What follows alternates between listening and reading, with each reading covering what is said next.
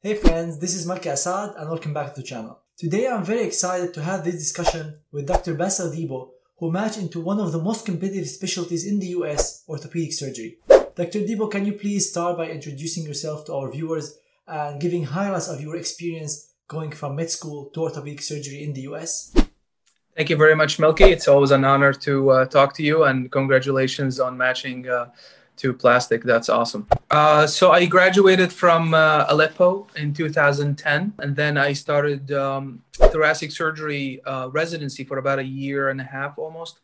And then at that time, I decided to come to the U.S. and it was kind of like an emergency exit. So I wasn't prepared for tests or scores or anything.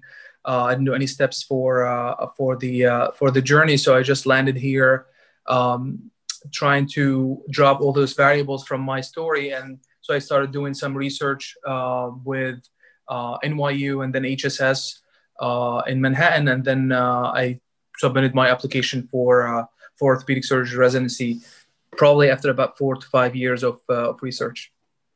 I would like to start by asking about the secrets of matching into competitive specialties.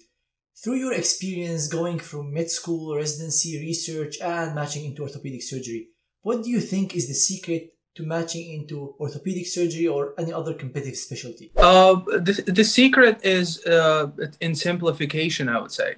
You need to simplify the process. At the very beginning, if you are just a medical student, say in like third or fourth year, where you're just trying to pass your tests in school and you don't know what's going on, looking at doing orthopedics or plastic in the US sounds such a crazy idea to you. So this is always my method in approaching any big problem, break it down. So if it is, and I always use this example, it's a big watermelon, and if you're gonna try to eat it, you're gonna break your jaws. So don't think this way, cut it, chop it. The first step for you to do is to pass your exams in a reasonable score. So you do this first. Some people shoot for crazy scores like 270 or 280 or 265. That's perfect if you can do it in a timely manner. But if you're going to spend 2 or 3 years trying to score high, this is technically dysfunctional, because you need to move on. You need to do many checkpoints and check off your list a lot of variables before you becoming somebody in the conversation of matching into competitive specialty as a foreign graduate. So do well on your test, reasonably well. Shoot for 250, guarantee 250. Anything above that is perfect. And then after that, try to get your visas, and could be the other way around. It doesn't matter. But my advice always is to do some tests while you're at home, because it's more comfortable. You have your family support. It's better than just coming here, a homeless person trying to do everything at once. And then after you do your exams, you have your visa, you're here, then try to do research in the field that you're trying to get to. Don't dilute your efforts trying to do certain jobs that sounds medical, but they are not really. Whether it's an EMT or the ED scribe or something that, our people do. And it's reasonable because you probably don't have the money. You probably don't have any opportunity. That's reasonable, but don't make it long. Try to reach out to institutions, try to find research jobs, even if it's free. Nobody's going to hire you forever for free. It's against the law anyway. You can volunteer for a few months. And that's the tricky part here, because some people really cannot survive in the US for a few months. It's expensive.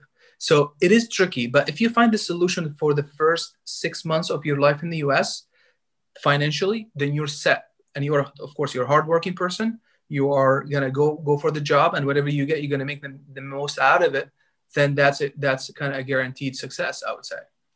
These were really great points, Bassel. I totally agree with you regarding the idea of scores. I know that so many applicants focus too much on scores and they ignore the other parts of their application, which is as important as scores matching into competitive specialties. And after a certain score, talking to program directors, talking to other residents, other applicants who match into these competitive specialties, I feel that after certain score, it doesn't make huge difference. So as Bassel said, if you can study 1 or 2 more weeks and make the jump from 250 to 270, that's fine, you can do it. But if it's gonna take you 2 or 3 months or maybe a year to do that jump, you would rather use that time to do something more impactful to your application, such as research or clinical experience. I also want to emphasize the point that Bassel mentioned regarding doing your work in the field that you're applying to, because if you do research within the same specialty, you want to apply to, you would establish connections with these people. These specialties are close, so if you know someone, if someone from one institution, they can introduce you to their colleagues from other institutions, and that would optimize your chance of matching. While if you're working in another specialty or not in research, that will not help your application the same way that research does. But as looking at the applicants who match into competitive specialties, you see one common pattern, which is research. Most of these applicants have done 1 or 2 or even 3 years of research before matching. Why do you think research is important when looking to match into orthopedic surgery, plastic surgery, or other competitive specialties? Simply enough, because there is no other way to stand and separate yourself from the crowd. It's simple. Because what else you can do? You can't become taller. You cannot do anything like out of the usual. You're going to score well like every other U.S. applicant. So you're going to walk in with 250 and, you know, 260, step 1 and 2, and then some volunteering experience with whatever, you know, Red Cross or something. That's not important. Because even if you do observership, of course, it helps you integrate and understand the American culture, understand your patients, understand the way they explain their symptoms. But that doesn't necessarily, you know, directly count into you getting residency. So that's why research is almost the only option, because you need to prove to somebody that you deserve getting this spot. And there's no way you can prove without working with this person or in the field of that person to show everyone in that field that you are worthy of this prize. It's a prize.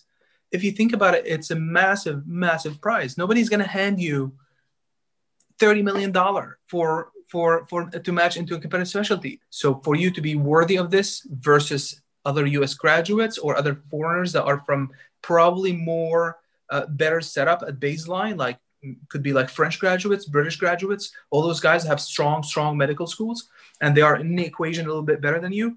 But you need to equalize, and the only way you can do that is through research. Bassel, this is something that we've discussed previously when I was going through the match process regarding the timing of application. Some applicants do 1 year of research, some choose to do more. How do you know when is the optimal time to apply? How many publications do you need to have before you apply? How can you assess that? It's a great question, Malke. I think, and I always use this example, if at a certain time point, you think that doing more research does not have any significant impact on your strength of your application, then you should go. So, example, if you by second or third year of research, you're bombing like 40, 50, 60 publications, you are on every international and national podium presenting something new, people liking you, everybody in the field that you're trying to match into like you. And remember, those fields are small fields. You know, whether it's plastic, ortho, and neurosurgery, all those fields are small fields, meaning like it's a limited circle. People know each other. You cannot hide. So if you do well, that's the upside. If you do well, everybody will know about you. So if by year number 2 or 3, you think like, you know, your application is like, you know, 50, 60 pages, you look like a stellar, you have like, you know, AOA, you have podiums, you have grants, then maybe doing 1 more year is not going to impact your application. It's the same concept of scoring on step 1 and 2. If your MBME score is like 250, 255, just go for it, because 260 is not going to make you or break you, nor 265. Nobody's going to be flipping from like the surprise and excitement that you did 265. Program directors don't think this way. Did you do it well? Yes. Then check. That's it. There's no more to the story. So same for research. If by year 3 you have 5 publications, you have few podiums here and there, posters in the make, some papers in the submission, that's not really helpful. So you need to do more. I could not agree more about the idea of progress. Talking to a program director, they told me that as long as you're showing progress, as long as you're learning new skills, new experience, that is something good to have on your CV. But once you feel that you reach your peak, you have 100 papers. If you have 10 more or 20 more or even 100 more, it's not going to make a huge difference on your application because you already reached your peak. But if you have 5 papers and next year you might reach 30 or 40, that is worthwhile to continue doing research.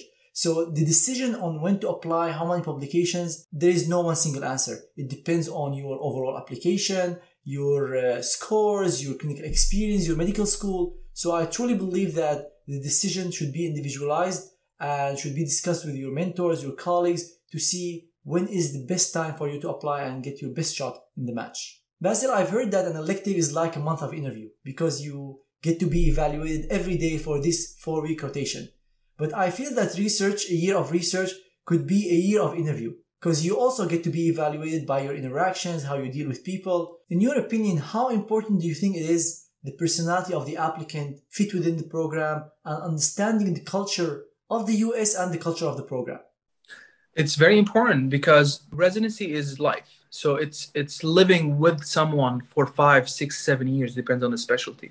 So people need to know that you are normal enough to live with.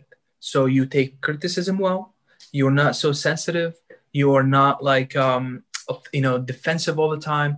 You need to be just show that you can actually have a conversation with somebody, have a conversation with the patient, because there's a lot of problems in healthcare. You might face some disgruntled patient or angry patient that has been waiting in a waiting room outside in the clinic for hours. You need to have some sort of way to calm them down, to tell them that, hey, I apologize for this. I really understand your situation, but I'm working hard on trying to expedite the process. Unfortunately, we have so many patients. So there's a lot of things that you can run into. So that's why the more you experience this relationship with the programs, the more you show them that you can handle this, the less anxious they are about taking you as a resident. So you need to work on this variable in addition to working on all the other things that we just talked about.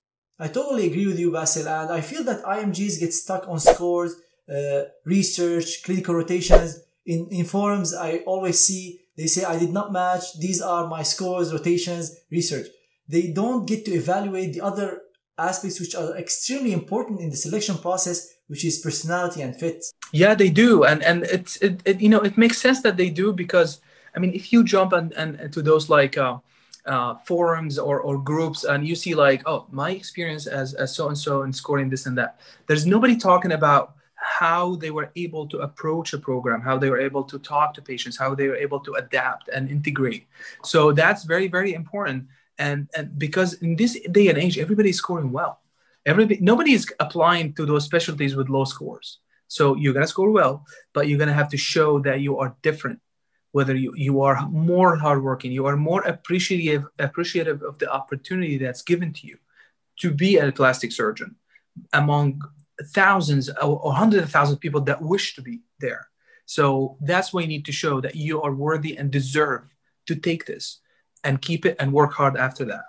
I wanted to ask you if there is any unique aspect about orthopedic surgery compared to other competitive specialties. Yes and no. I would say yes, because orthopedics is a very chill field. People are nice, they're funny, they're very low drama and stress.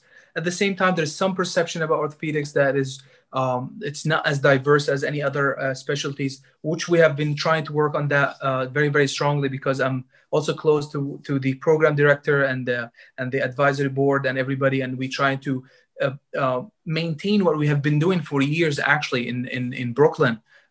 We have a very diverse patient population and residents. So the U.S. programs in general are moving forward with this.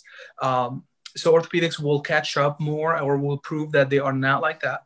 The second point is it's mostly, I would say it's an athletic group of people. So if you want to try to show that you are somebody that is, somewhat, relatable, you can play some sports, you can do something that's, football or hockey or, yeah, but there's nothing otherwise special about orthopedics versus other competitive specialties.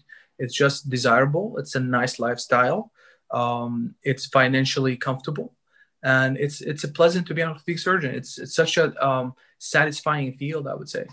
I'm moving on to our final question for today's video. Do you have any final advice, tips for applicants pursuing competitive specialties such as orthopedic surgery? Yeah, I would give them a couple of advices. First of all, do not accept no as an answer. That being said, don't be pushy, but always your eyes is on the yes, your eyes on only one yes, technically. You don't need to collect interviews and 15, 16 of them and try to satisfy yourself. And yeah, I have, no, you don't need that. You need few of them. So make a list of the programs that you want to approach that they have taken foreign graduates before. Apply to them, approach them, work with them, and then just work hard. And the second thing I would say that opportunities is like thunder. They are not 6 hours of rain. So if you see a thunder, catch it, because if you don't, it will go away. And sometimes that thunder would have carried you all the way to the end. So make sure when the opportunity comes, you know it is an opportunity and grab it, because they don't come so often. And that's pretty much it. Good luck to everyone. Thank you so much, Bassel. That was an extremely insightful discussion about matching into orthopedic surgery. For our viewers, if you have any questions, you can leave them in the comments below, or feel free to reach out to me on Instagram or Twitter at Malke Asaad, or my Facebook page, Malke Asaad MD. If you find any value in this video, hit the like button and subscribe to the channel so you get notified about future videos that I post related to the match process, experiences, or the USMLE exams. Thank you everyone so much for watching, and see you in future videos.